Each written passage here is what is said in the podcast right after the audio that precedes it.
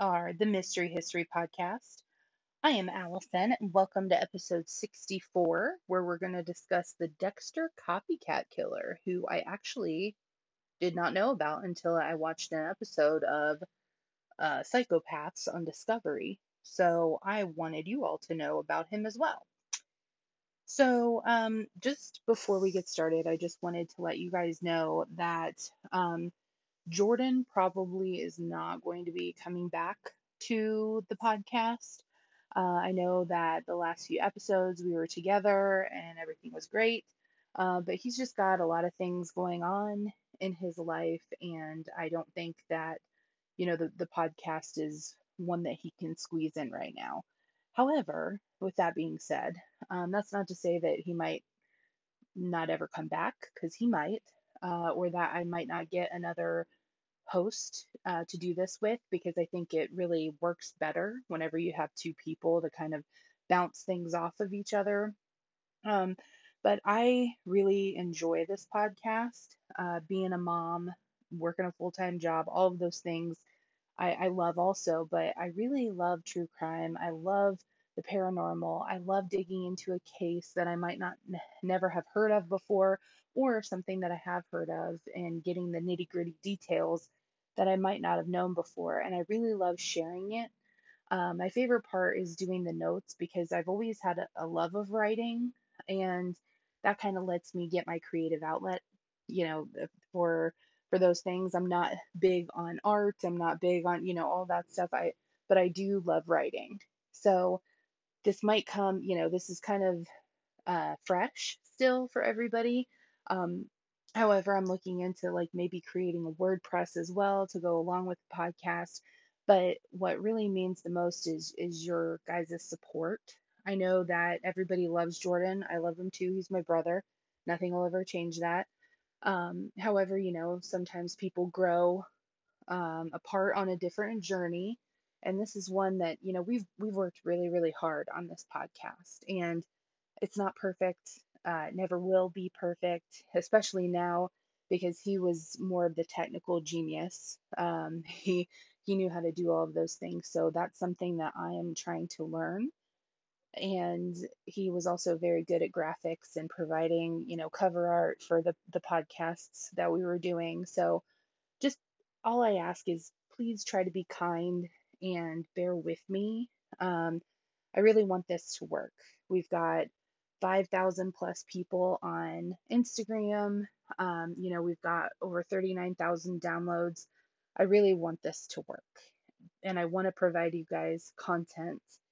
And it also, you know, is an outlet for me. So I, I just hope that you guys realize that I'm doing the best that I can with what knowledge I have.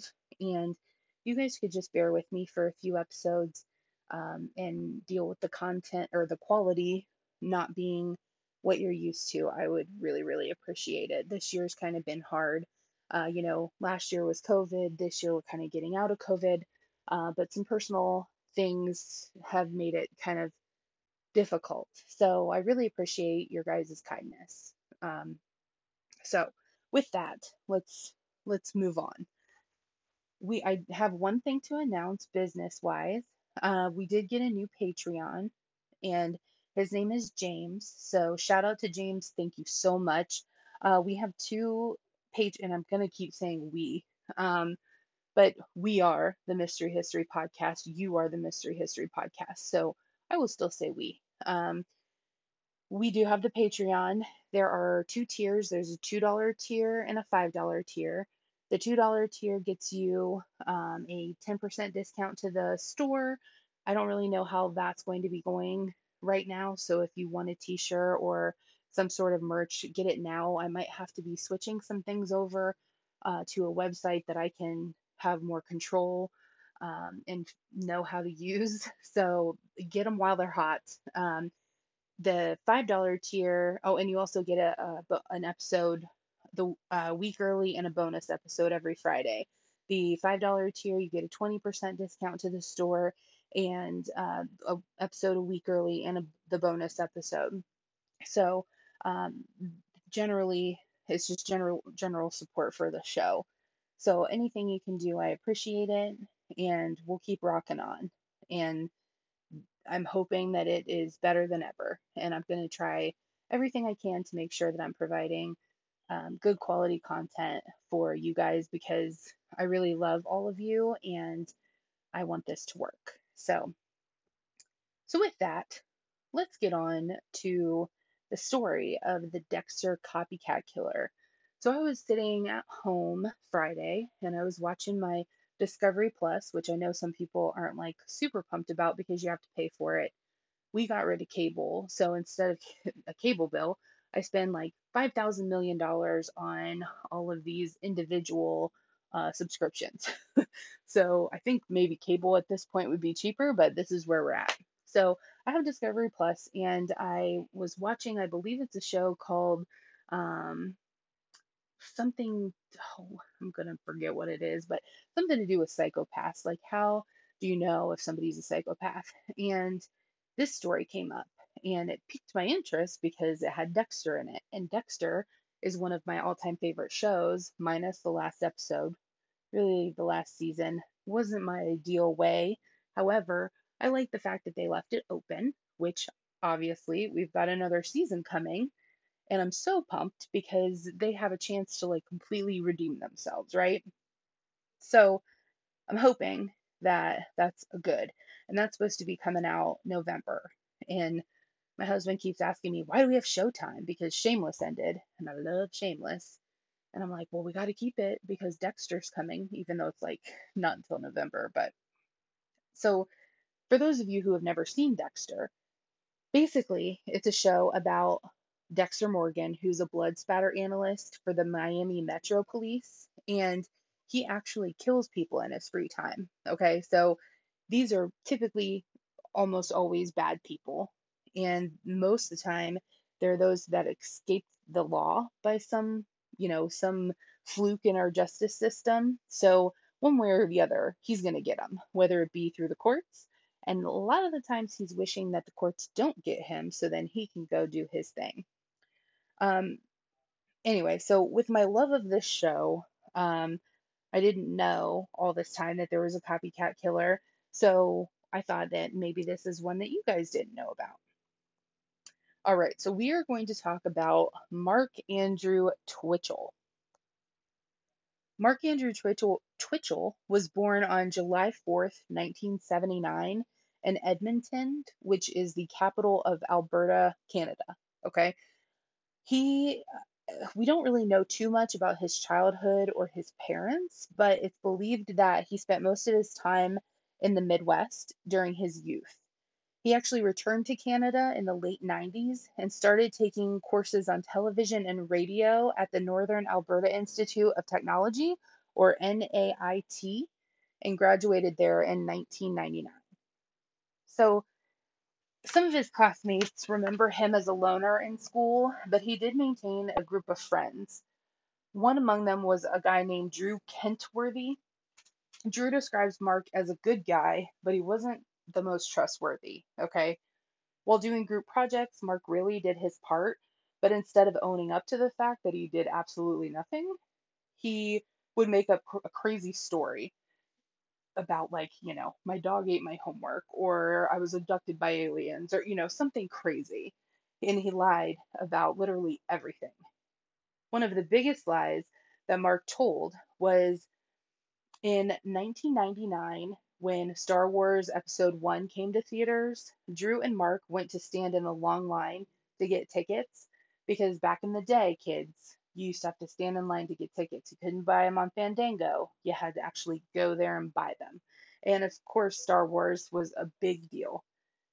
So they went to go stand in line to get tickets. And because of the long line and so many people, they decided that they wanted to start a charity fundraiser called the Standathon. And in this standathon, they would actually auction illustrations that were supposed to be conceptual drawings made by the production crew of Star Wars Episode 1 The Phantom Menace. That Mark had received somehow. Nobody knows how he received these, but he had them. And they were going to donate the proceeds to the Children's Wish Foundation of Canada.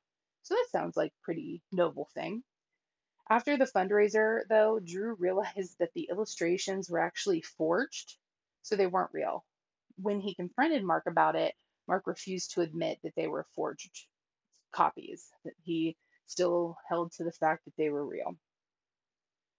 After graduating, Mark lived in the USA before returning back to Canada in 2008 after his second marriage. When he returned to Canada, he took up some sales jobs with a paper company and an alarm security system company. During this time, he decided that he wanted to make a fan film on Star Wars because he loved it so much. Since he didn't have technically formal training, he bought into a production crew and tried to learn on set how to produce a movie. His first film was Star Wars Secrets of the Rebellion and was filmed on a green screen at NAIT in the summer of 2006. He used local artists as his actors, and his film gained some online attention as they did a spot and they did a spot on the local news about it. In 2007, while it was in post production, he decided his next movie would be Day Players, convincing investors to finance the project.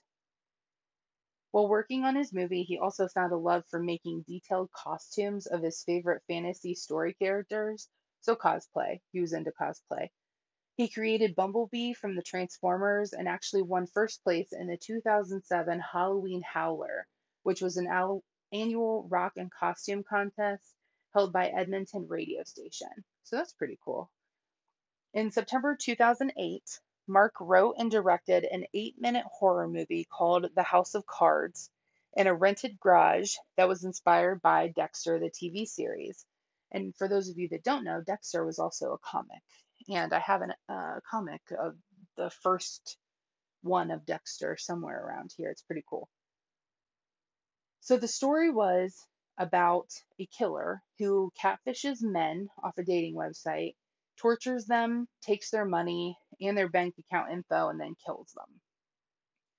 The serial killer got away with the crimes by posting on the victim's social media to friends and family to think that they were okay and that they had just gone away to vacation. So they weren't actually missing, they were just in the Bahamas somewhere, sipping on umbrella drinks.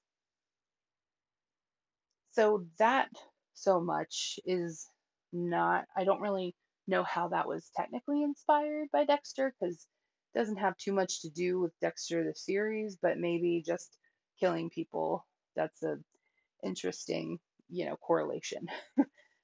So while he was making House of Cards, he had made the conscious decision that he actually wanted to become Dexter.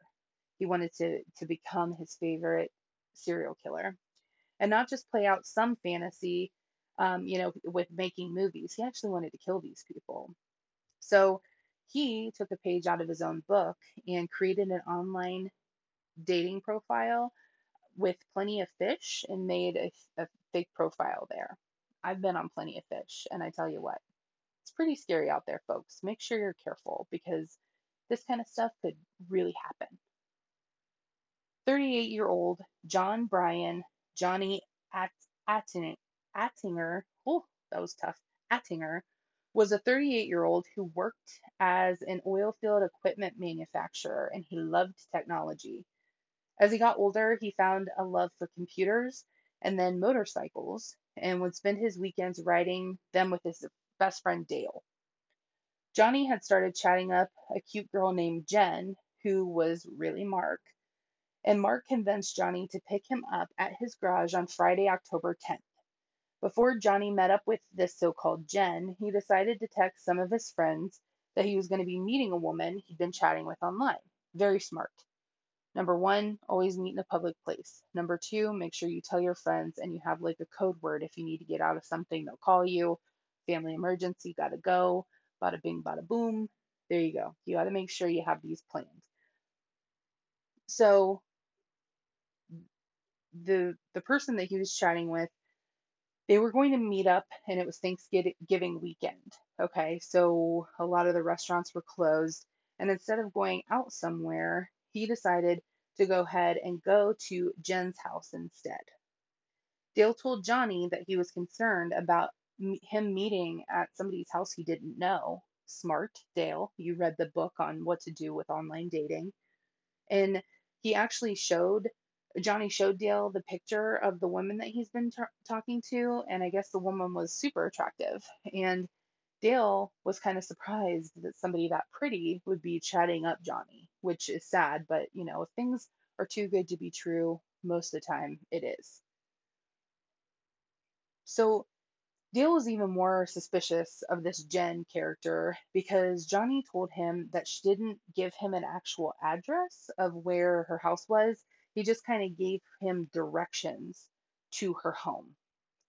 Dale told Johnny to text him the address as soon as he arrived so he knew where his friend was. Instead of texting, he received a call from Johnny saying that the woman he was supposed to meet was not there, but that there was this strange guy in the garage filming a movie. Johnny hung up with Dale, who assumed that his friend would just go home and that he'd talk to him the next day or later that week, but he never spoke to Johnny again. It's not really known as to why Johnny went back into the garage, maybe to confront Mark about why he wasn't who he said he was going to be, what was going on, but Mark took his opportunity, and this time he was going to let his, or he was gonna, he was gonna kill for real. Okay. Mark bludgeoned and stabbed Johnny, cut him apart, partially burned him, and dumped his remains in a garbage bag into a storm sewer. After the murder, Mark wrote down the gory details in a file he labeled My Progression as a Serial Killer SK Confessions. Around 7:30 that night, Dale received an email from Johnny. So this is after the murder had already occurred. Dale gets this weird cryptic message from supposedly Johnny telling him that Jen was home and that he was actually going back to meet her. So no mention of the weird guy in the garage. She just wasn't home. She's home now. He's going there. So he called Johnny's phone to make sure that he was safe. But the phone rang and went to voicemail. Dale went to bed and the next day tried to call Johnny again, but he still didn't pick up. Sunday, Dale and Johnny had a motorcycle ride planned, but Johnny never showed up to that, which made Dale grow very concerned because that wasn't like his friend. If he said he was going to be somewhere, he would be there. He loved motorcycles, he'd never miss a ride. Dale and his wife drove to Johnny's house to see if he was still there. They rang the doorbell, banged on the door, but Johnny didn't answer. They tried all the doors, but they were locked, so they went into the garage and his red Mazda hatchback was gone, but his motorcycle was there where he left it, but it was uncovered. And Johnny was very particular about his motorcycles, and anytime he was not riding them, he always covered them. So that was kind of weird to Dale. The next day was Monday, October 13th, 2008, and Dale received an email from Johnny. Now, this email really didn't make any sense. So, this email reads Hey there, I've met an extraordinary woman named Jen who's offered to take me on a nice long tropical vacation. We'll be staying in her winter home in Costa Rica. Phone number to follow soon. I won't be back in town until December 10th, but I will be checking my email periodically. See you around the holidays, Johnny. Hmm, that's a little suspicious. Dale did not believe that this email came from Johnny. Um, he hated hot weather, and the email was worded in a way he didn't typically speak. Dale responded to the email with a lie to see if he could catch whoever was writing it. He replied to the email asking who would pick up Johnny's brother from the airport, even though he didn't have a brother, uh, but he did not get a response back. Dale reported Johnny missing to the Edmonton Police Department, but because of his age, there was little police could do. So it's not like a runaway or anything like that. It's just maybe he really did go on vacation. While no one could get in touch with Johnny, it actually showed he was online. So he deleted his Plenty of Fish profile, changed his MSN screen name, and even began posting social media updates. Dale thought, well, maybe, you know, maybe he really is okay. Maybe he just really fell in love with this chick and they're out living their life.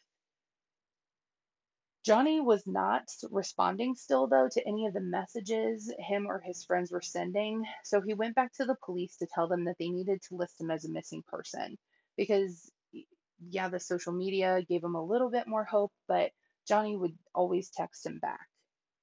The police told Dale they needed more evidence to prove he was missing, and was just not on vacation or away for the holiday.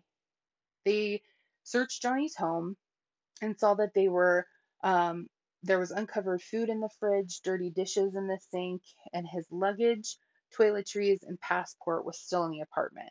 So it didn't look like anybody who had gone away. You know, you wouldn't leave those things unkept before you leave on a vacation for a month.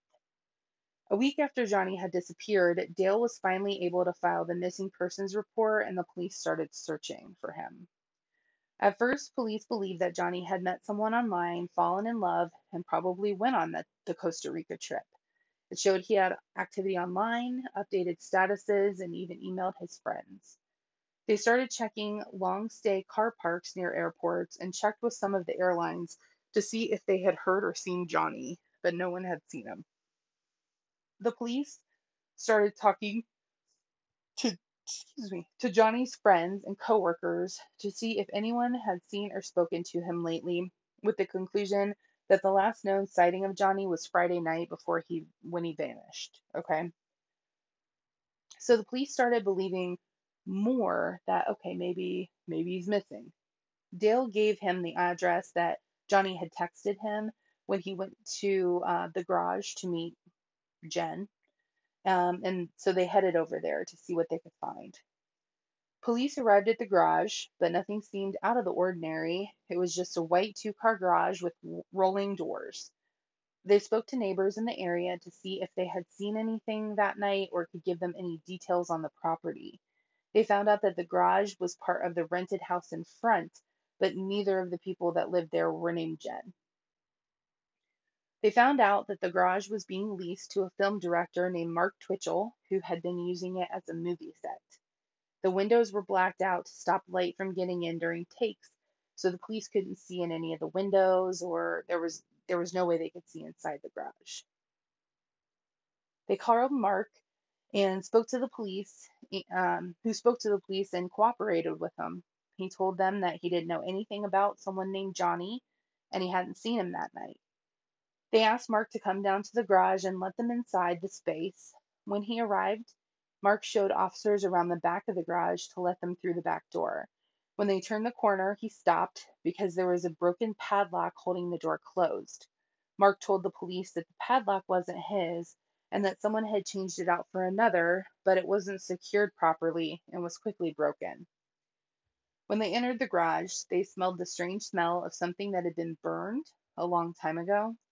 In the middle of the room was a large stainless steel table with a receipt on top showing several cleaning supplies like paper towels, bleach, gloves, and plastic sheets.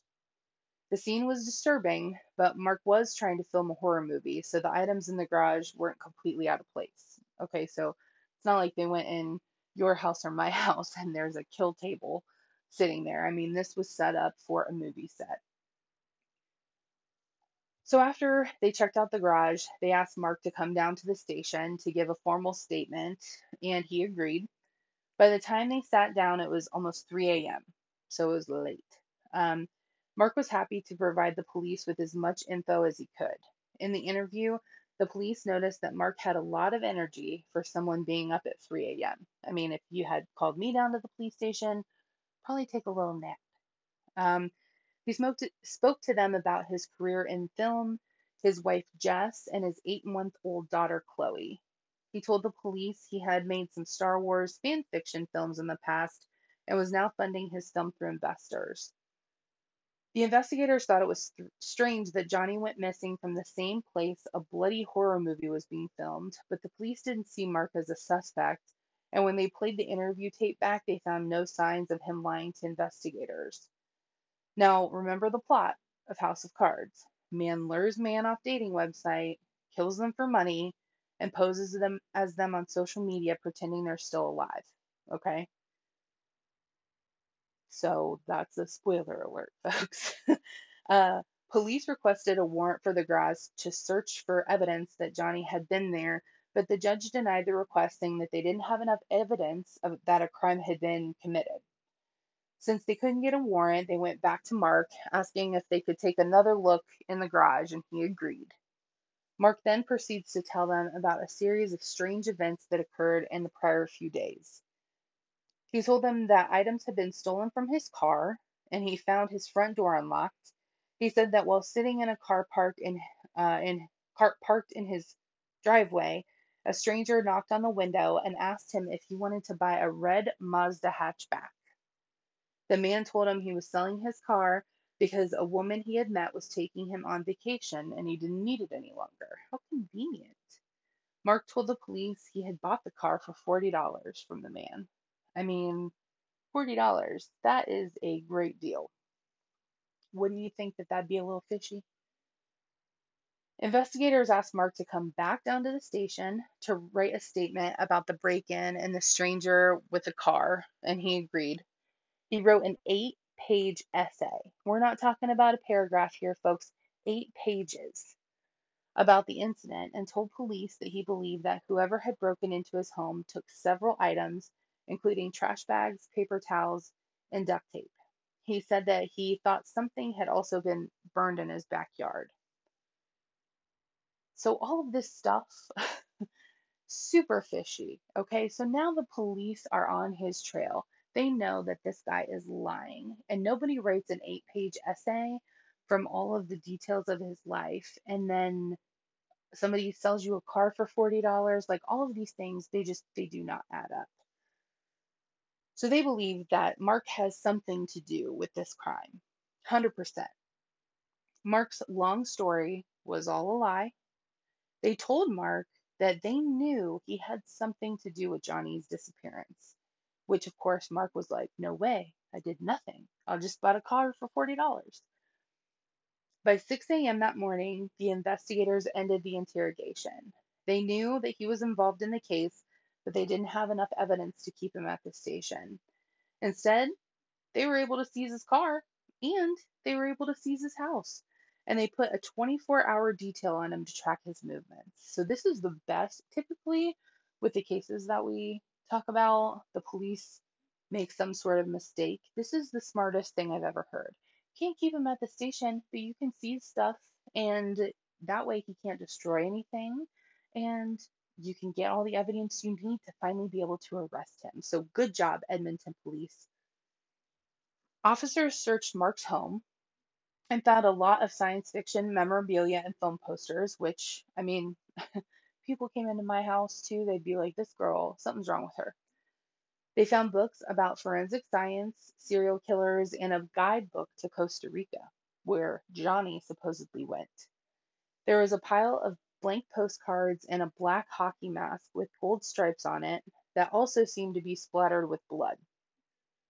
In Mark's car, police found dozens of post it notes. Most of them were like grocery lists or honeydew lists, but then they found one that was interesting. One post it note read, Ship eBay items, codpiece helmet, kill room clean sweep, and fuck Tracy. so I don't know who Tracy is, but he doesn't like her. A bag found in the car had a military knife stained with blood, and in the trunk they found a blood stain on the carpet and a steak knife that had also had stained blood on it. They uncovered a laptop in the car, which included two temporary files. One was named SK Confessions, and you can actually read this document if you Google it. Um, I found a, a Scribd, I think is where I found it, where it gives you like, you know, like Kindle where you can read a preview. Well, I read a preview of it, which is the first four pages, and wow, he just really screwed himself because I have like I have the synopsis of what it basically says that I'll read to you guys, but all of this evidence is so damning, like they've got him. They have got him. So, in the first, this is the first four pages that I read, but you can go and you can pay to read the entire 35 page uh, document that they found. Okay. So, in this document, the first four pages, he said that he had made a decision to become a serial killer. And whenever he finally made that decision, he got this rush of euphoria. He felt no emotions of empathy or sympathy toward other people and did not feel guilt. So he felt n- no badness for doing any of this stuff. He stated that he would use online dating to rope in victims and that he would choose people whose entire lives he could infiltrate and eliminate evidence that he ever existed. He chose middle aged single men who lived alone. He said that it would be easy to manipulate them, as they typically think with their dicks, which mm, is not untrue, and would have more money in their bank account he could take advantage of. Living alone, there would be no way for someone to identify him. He's a serial killer for profit. He's no non-profit bitch. He likes to find people that have lots of money, which middle-aged men with no family, they probably got some good money, and he can rob them after he kills them. He needed to find a location to do this, so he mentions the garage that he had rented and said that it was in a neighborhood where most people don't speak English, so they wouldn't ask him any questions. He blocked out the windows and took down the house number so nobody could identify it or look inside. He created a shopping list that included a street hockey mask that he would add gold streaks to, a basic dark green hoodie, disposable overalls, and a plastic bag. He bought a hunter's gaming kit to dismember the body and bought an 8 inch blading hunting knife as his kill knife. He didn't want to torture them, he didn't want them to scream, he just wanted to get it over with. He bought several rolls of plastic painter's sheeting to prep, six rolls of packing tape, six rolls of duct tape, and two boxes of contractor grade hefty bags. He purchased a stun baton and a realistic looking airsoft pistol that he could fake as being real. He used repurposed materials that he found to build a custom four by six four foot by six foot table with stainless steel finish and angle, angle iron edging and bought a 45 gallon steel drum to burn people in. He downloaded an IP address blocker so the police couldn't track him down while he used plenty of fish or posted on these people's um, Facebooks. And he created all new email addresses and dating site profiles. As soon as the profile goes up, he said, Within 24 hours, he receives floods of messages. He reviewed the messages and then chose who he wanted. So he just screwed himself so bad, so bad. This document, obviously, a lot of the stuff you check off the, the, the check it off the box there. He's got it. He wrote about it. That is a confession, and the police use it as one. So the journal also noted another target that had managed to escape a week before this, the second murder here. The document said that the man arrived at the garage and was attacked with a stun gun, but didn't go down. He fought his attacker and drove away in his car. So this is the first time the police has ever heard that there could be another person that could co- corroborate the story of the the hockey mask and all of that stuff. They thought maybe that he might have been married, which is why he didn't want to report the attack. And with the document they that was discovered, they were able to finally get a, a warrant to search the garage legally. Because now I don't think Mark's going to be letting them in. When they arrived, the garage was spotless. In the police search, the officers did find a stun gun, a BB gun that looked like a real pistol, duct tape, handcuffs, and a lead pipe wrapped in tape that was covered in dried blood. It appeared that at one point the whole garage was drenched in blood that led forensics to believe that someone was savagely beaten to death. There were tons of cleaning products, masks, overalls, coveralls, all of that stuff. They also found the game processing kit and they knew that Mark wasn't a hunter. October 31st, Mark was finally arrested and charged with first degree murder and attempted murder. Police didn't believe that Johnny was the first person to visit the garage, and when the press conference was held, they showed the hockey mask and urged any of other victims to come forward. Two days later, the first person that escaped finally did. Gillis Treadwell um, saw the report and went to the police and told them that he was attacked by the, the same man wearing that mask in the garage. Mark had created an online profile named Sheena and had convinced Gillis to pick him up for a date on October 3rd, 2008, from the garage he had rented for his films. He chose Friday for the date because he had an alibi. He was supposed to be visiting a counselor. and obviously he really needed the counselor.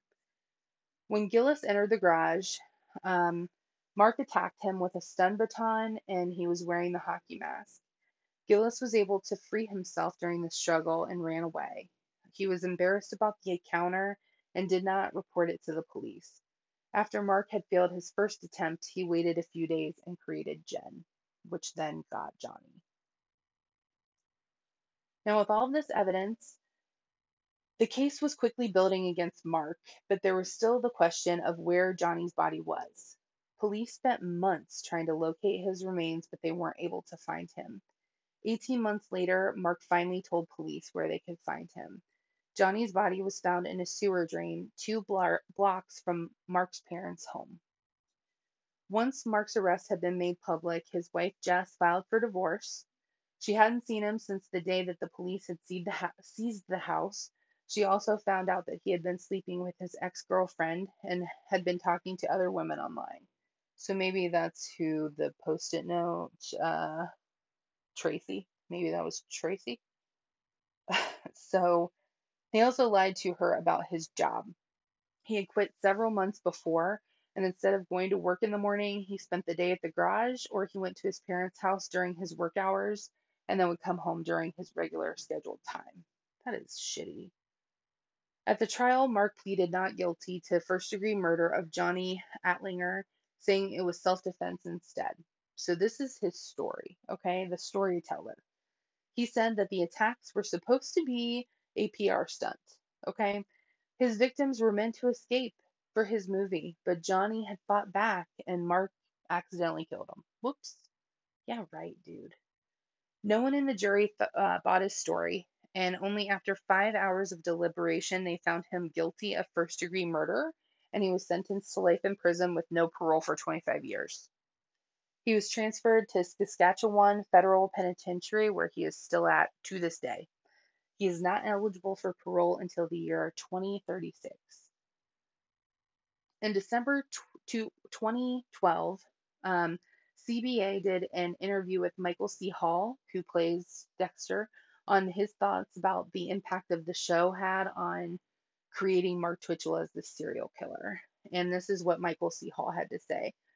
He said, I don't know. All I can say to that, it's horrifying to entertain the notion that something you did inspired that. I immediately find myself saying, well, he would have found something else to inspire him, but I don't know. To be perfectly honest, it's a troubling thing to consider. Hall told the reporter that he wouldn't stop making Dexter because someone had become fixated with his character in a negative way. He said, I try to tell myself that their fixation Fixative nature would have done it one way or the other, but it seems that Dexter had something to do with it. It's horrifying. Twitchell's fondness for the show Dexter was well documented during his trial.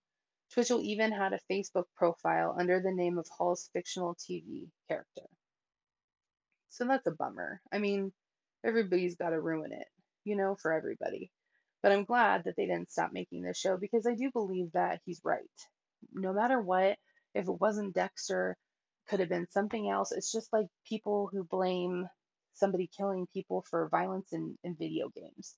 I was playing GTA whenever I was like seven, okay? And I know right from wrong. And I think that's the most important thing.